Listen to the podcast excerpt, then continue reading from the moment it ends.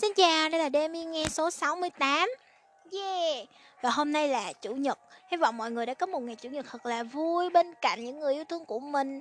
Và chúc mọi người có một buổi tối thật là à, thoải mái để có động lực cho tuần làm việc tiếp theo nha. Um, Vài ngày gần đây thì Tuyền thấy trên Instagram có một cái trend đó là uh, trend lỡ chúng ta FA cả đời thì sao? Thực sự là không biết vì sao nhưng mà mỗi một cái mùa hè thì tuyền đều thấy là cái động lực tìm kiếm người yêu của chúng ta nó tăng lên hay sao á. Mà hè nào thì cũng sẽ là kiểu than vãn về việc là cô đơn quá ôi thôi cuộc đời cô đơn quá. Chắc là tại vì sài gòn không có mùa đông á nên mùa càng nóng thì mình càng cần có người để ôm. À, lần trước thì tuyền cũng có đọc một cái bài trong quyển lỡ chúng ta ba cả đời thì sao? Và thật ngạc nhiên là mặc dù cái bài đó nó cũng không thú vị lắm đâu nhưng là nhận được khá là nhiều lượt nghe của các bạn hơn hẳn những cái bài khác. Tuyền nghĩ là um, tại sao mình không quay lại cái quyển đó nữa nhỉ? Và hôm nay tuyền sẽ quay lại với quyển là chúng ta ba cả đời thì sao? Bằng một câu chuyện khác. Có chuyện tên là cẩn thận nhé tâm hồn thiếu nữ. Bắt đầu thôi! Khi mới 14 tuổi, chúng ta vốn chẳng biết thế nào là gió lốc, thế nào là mưa rào. Không quan tâm đến trời nắng ráo hay âm u, chỉ muốn trốn trong góc, quan sát một người đặc biệt nào đó. Những tâm tư tuổi mới lớn ấy cho tới bây giờ tôi vẫn cảm thấy thật mới mẻ. Rất nhiều ngày tháng đã trôi qua cứ lặng lẽ tỏa sáng như vậy. Có thể chỉ là một câu chào vu vơ của người đó hay một cái nhìn thoáng qua trong vô thức cũng đủ khiến cho trái tim thiếu nữ thời non nớt nảy lên từng hồi. Trong nhật ký của tôi vẫn còn ghi chép lại về một người đặc biệt nào đó. Tôi đã từng tới bãi để xe tìm xe đạp của cậu ấy. Trong giờ học nhìn cậu ấy đến bần thần. Hình như tôi đã từng mua cho cậu ấy một gói đồ ăn vặt với giá 5 tệ. Lúc đó còn chưa hiểu gì. Bây giờ nghĩ lại, đó đúng là lúc tâm hồn thiếu nữ của tôi bắt đầu phát tác. Năm 20 tuổi, tôi đã quên mất những chuyện xảy ra năm tôi 14 tuổi, nhưng tâm hồn thiếu nữ kia dường như không có sự thay đổi.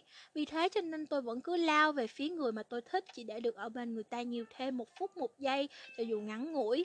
Tôi vẫn cứ nhớ nhung người ấy suốt một đêm tới mức không ngủ được. Đọc đi đọc lại lịch sử trò chuyện của hai chúng tôi, tôi vẫn cứ bất chấp ngày nắng hay ngày mưa, cùng anh ấy tán gẫu về những món yêu thích, sau đó lén ra ngoài mua, đứng dưới lầu nhà anh ấy, và như không có chuyện gì gửi tin nhắn. Xuống dưới đi, cho anh đồ ăn ngon. Không dám mong cầu gì hơn, chỉ cảm thấy khi bạn yêu một ai đó, cho dù là bạn đang ở lứa tuổi nào, thì bạn vẫn cứ có một tâm hồn thiếu nữ. Có điều gần đây tôi cảm thấy tâm hồn thiếu nữ này có chút phiền phức. Tôi bắt đầu lo lắng nó là một danh từ thay thế cho từ ấu trĩ trong mắt mọi người. Những chuyện mà tôi làm thực sự rất ngốc nghếch, còn tôi như một kẻ ngốc cố đắm ăn xôi, cuối cùng lại bị dội cho một gáo nước lạnh. Vì thế nên tôi đã bắt đầu dùng những tiêu chuẩn của cái được gọi là trưởng thành để phán đoán trái tim mình ra sao. Tôi cũng không rõ nữa. Gần đây có rất nhiều những chuyện không đâu vào đâu cứ quấn lấy tôi. Tôi thấy mình như một cái hũ lớn trơ mắt nhìn chúng lần lượt xông vào nồi ở ly không chịu ra. Trong đại não ngày nào cũng diễn ra những trận chiến không có hồi kết, những người mặc áo đen và người mặc áo trắng, không ai chịu nhường ai. Lúc này chiếm thế thượng phong thì chỉ biết hô hào phải kiên cường, phải dũng cảm. Tới khi người kia chiếm thế thượng phong lại cứ kêu tôi phải trốn tránh, phải trì hoãn. Tôi thấy bản thân mình đã phải chịu quá nhiều thương tổn từ hiện thực cuộc sống. Vì thế tôi vô thức muốn làm một con đà điểu trốn tránh tất cả, không muốn tìm ra đối sách, sợ hãi đối mặt với kết quả. Nhiều lúc còn cảm thấy lấy hết dũng khí để nói chuyện cũng là điều khó khăn. Đột... Đột nhiên tôi phát hiện ra mình đang cố gò ép cô gái nhỏ bé trong xương cốt của mình, buộc phải trưởng thành. Tôi đang ép cô ấy từng bước từng bước phá vỡ tâm hồn thiếu nữ của mình. Trái tim thiếu nữ trong tôi dần dần phát hiện ra cuộc sống vô cùng nhạt bẹt, bạc bẽo. Chúng ta ai cũng phải bơi giữa biển người mênh mông. Khi mệt mỏi quá độ thì có thể ngoi lên hít thở, khá lên nhiều rồi thì tiếp tục lặn ngập giữa biển người ấy bơi vài vòng. Khi không thể gắn cự được nữa thì lặn sâu xuống đáy nhấn chìm chính mình. Có những người cảm thấy cuộc sống này vẫn khá ổn, có thể tiếp tục, nhưng cũng có người cho rằng cuộc sống này vốn dĩ nên kết thúc từ lâu. Vốn dĩ chúng ta đều tin tưởng rằng cuộc sống này, rồi tương lai này, tất cả đều trở nên tốt đẹp. Mỗi chúng ta sẽ có một cuộc sống tốt hơn, nhưng hiện thực tàn nhẫn lúc nào cũng dán cho ta một cái bạc tay rồi nói. Mày ngây thơ quá, thiên la địa võng những cạm bẫy đều đang đón chờ mày. Hỏi những người trẻ tuổi non nớt cứ từ từ mà tận hưởng đi. Thế là chúng ta càng ngày càng có thể dễ dàng chấp nhận một vài cách mới. Ví dụ như chuyện không như ý trên đời chiếm tới 8, 9 phần. Ví dụ như chết dễ dàng hơn sống rất nhiều. Vì sao chúng ta lại dần dần chấp nhận những quan điểm nghe có vẻ không mấy tích cực như thế này? Có lẽ chính bởi vì cuộc sống này giống như một bạo quân dùng đủ mọi cực hình để cho chúng ta biết những điều ấy. Nhưng đến cuối cùng, lâm tâm hồn thiếu nữ đã không thể chịu được được thêm nữa. Tôi nên tin tưởng ngày mai là một ngày tươi sáng, ngủ một giấc là mọi phiền não sẽ trôi qua. Cố lên, mình nhất định làm được. Những suy nghĩ ấy liền bị rất nhiều rất nhiều sự việc thực tế đánh bại. Mọi người đều nói tôi quá ngây thơ, vậy thì tôi sẽ trở thành một kẻ u ám, giống như một người luôn yêu thích ánh nắng thái dương ấm áp bỗng gặp phải những cơn mưa ảm đạm liên tiếp nhiều ngày, tâm trạng cũng sẽ ẩm ướt, âm u như thời tiết. Tâm hồn thiếu nữ của tôi thường từ trước tới nay luôn rất tin tưởng vào những từ ngữ như tình yêu, tự do, giống như Liệu Nhất Mai từng viết. Tôi đang nói đến tình yêu, cảm giác ấy từ đâu mà có, từ trái tim, từ gan phổi hay từ huyết quản, từ bộ phận nào trong cơ thể. Có lẽ ngày hôm đó mặt trăng dựa gần vào trái đất, mặt trời chiếu ánh sáng về phương Bắc, những trận gió mùa ùa nhau mang theo hơi ẩm từ biển cả, khiến làn da con người ta cũng trở nên ẩm ướt, áp suất thấp hình thành ở mông cổ, khiến nhịp tim của những con người nơi đây đập nhanh hơn, hoặc cũng có thể những điều đó chỉ đến từ trái tim đang mãnh liệt khao khát của bạn.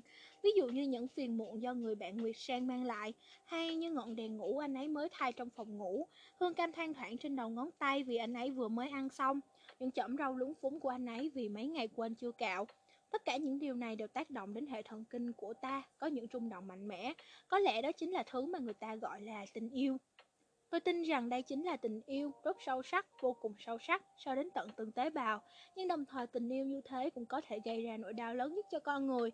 Tình yêu có thể giúp bạn chiến thắng mọi nỗ lực và muộn phiền của cuộc sống, vươn những sợi xúc tu dài nhất ra ngoài thế giới, vươn tất cả những góc tối trong tâm hồn mà chính bạn cũng chưa từng phát hiện ra, mở ra những mạch cảm xúc vốn đã bị tê liệt, vượt qua những mỏi mệt của năm tháng, nhổ hết từng tầng gai nhọn để lộ ra những mảng yếu đuối mềm mại nhất của bản thân.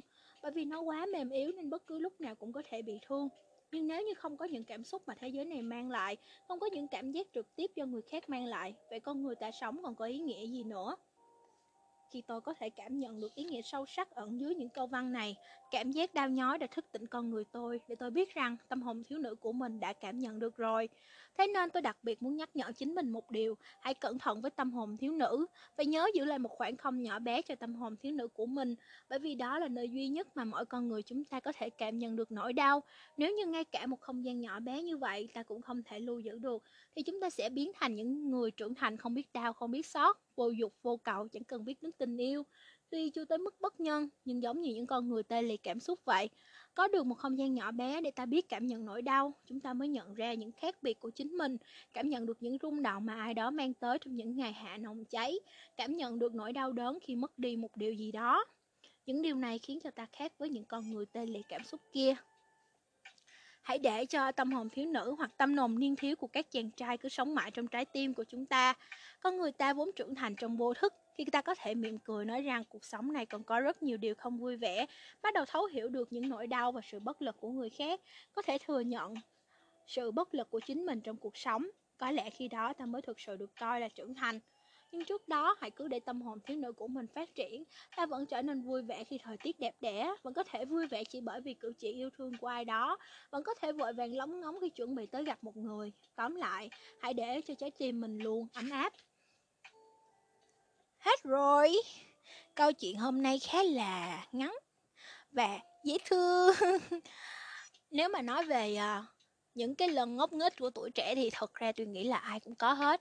À, có một lần khi mà tuyền đi làm ở trung tâm thương mại thì khu trung tâm thương mại có một cái bãi để xe rất là lớn luôn và uh, thường cái giờ đi làm của tuyền tuyền sẽ gặp một cái anh rất là đẹp trai chạy một chiếc và để xe gần với tuyền. Và các bạn biết lúc đó tuyền đã làm chờ con bò gì không?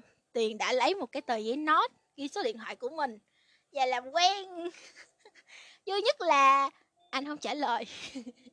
Anh đã trả lời Tuyền bằng một hôm nọ, khi mà rất là nhiều lần Tuyền viết giấy. Tuyền khỏe anh là, tờ thứ nhất là anh ơi dễ thương quá. Tờ thứ hai là, kiểu như là, hôm nay đi làm sớm nhảy sớm hơn cả em.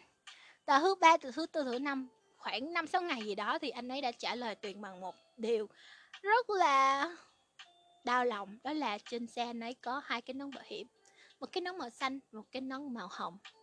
Và từ đó về sau thì mặc dù tiền vẫn thấy anh ấy chạy đến công ty nhưng mà tiền không bao giờ làm chờ con bò đó nữa. Đó là một bí mật nho nhỏ mà Tuyền muốn kể mọi người bởi vì Tuyền nghĩ là ai cũng có một thời ngốc nghếch như vậy hết. Và quan trọng là chúng ta làm điều đó vì chúng ta cảm thấy vui và dừng lại đúng lúc để không làm mình tổn thương là được rồi. Nên hy vọng là mọi người đã có một câu chuyện thật vui vào tới hôm nay. Ngoài ra thì hôm nay là chủ nhật nên tuyền muốn đọc thêm cho mọi người một câu chuyện. À không phải là câu chuyện, một bài thơ, một bài thơ rất là ngắn. Bài thơ từ cơm nhà nói chung là êm. Tuyền rất là thích quyển này vì nó rất là dễ thương mọi người à. Tuyền sẽ cân bằng lại tâm hồn hiếu nữ của những cô gái đang FA và một câu chuyện lãng mạn và hy vọng mà sẽ có động lực cho mọi người tìm tình yêu của mình nha. Bánh mới ra lò không có ngôi nhà sẵn có, không sẵn bếp hồng, không sẵn nồi niêu, không sẵn những buổi chiều với bình yên ngồi sẵn, không sẵn hoa để cắm, không sẵn cơm để ăn, không sẵn chỗ nằm, không sẵn vai để khóc. Tôi đi lóc cốc, xới đất trồng hoa, thuê một ngôi nhà, hàng ngày quét dọn. Anh bắt đồi cơm, anh trồng hoa giấy, tôi vụng về biết máy học cách nhồi bột bánh mì. Không có sẵn nghĩ suy, chỉ vì thương một ai đó, chỉ vì mong bình yên nhỏ mà nhẹ nhàng muối dưa, nên một nồi canh vừa, rán đậu và rang lạc. Anh ngồi nghe em hát những lời ca em mới viết ngày qua, không có sẵn thiên hà, không có sẵn người gọi ta là mẹ, không có sẵn lời ru bé, không có sẵn lòng mạnh mẽ để sống tiếp từng ngày. Chỉ có những buổi sớm thức dậy, thấy anh lặng lẽ pha trà, trong nhà rộn rã, một mùi hương lạ, là ổ bánh mì thơm, tha thiết, mới ra lò. Dễ thương không? Hết rồi, chúc mọi người ngủ ngon. Chi tin.